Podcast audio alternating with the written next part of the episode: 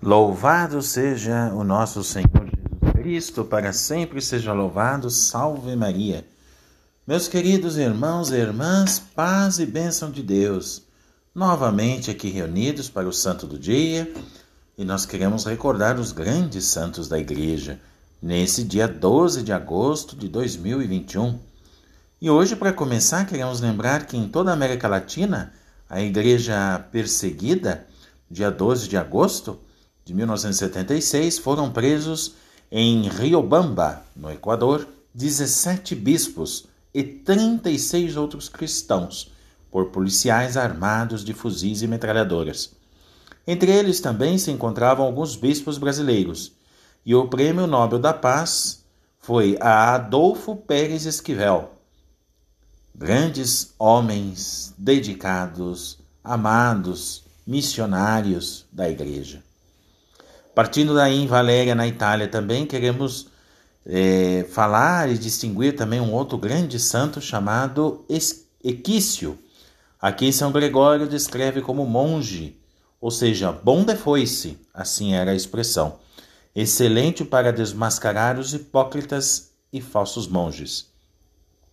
Mas mesmo é, se a gente quisesse, não poderia deixar de falar de Deus, não é? Assim ele costumava repetir.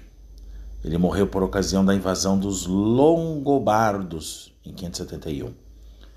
Ainda na Itália, nós queremos lembrar, na região de Abruzos, venera-se hoje São Geraldo, que tomou parte nas cruzadas. Não é o mesmo Geraldo que a gente pensa lá de outubro, São Geraldo Magela. É outro Santo Geraldo, que morreu de esgotamento no ano de 1100. Hoje parece que vamos ficar peregrinando aí, não é? Nesta grande cidade da Itália, porque nos toca também ir a Catânia, na Sicília, e lá venera-se também o santo Euplo, diácono e mártir, que se distinguiu na defesa do Evangelho, não se prestando à tarefa de queimar os livros sagrados como ordenavam os perseguidores. Sofreu torturas e acabou sendo decapitado em 12 de agosto de 304. Chegamos ao mais célebre de todos, o bem-aventurado Inocêncio XI, que foi Papa. Exatamente, Papa e confessor.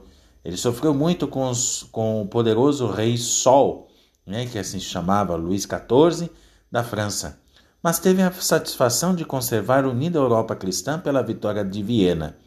Pio XII o beatificou em 1956, apesar da resistência de muitos franceses.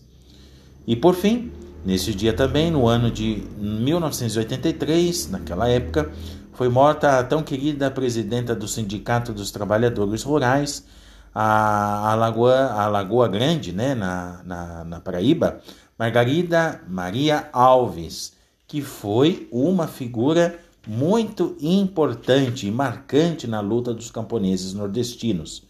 Derramou seu sangue em consequência de sua opção e atuação intensas em favor dos pobres.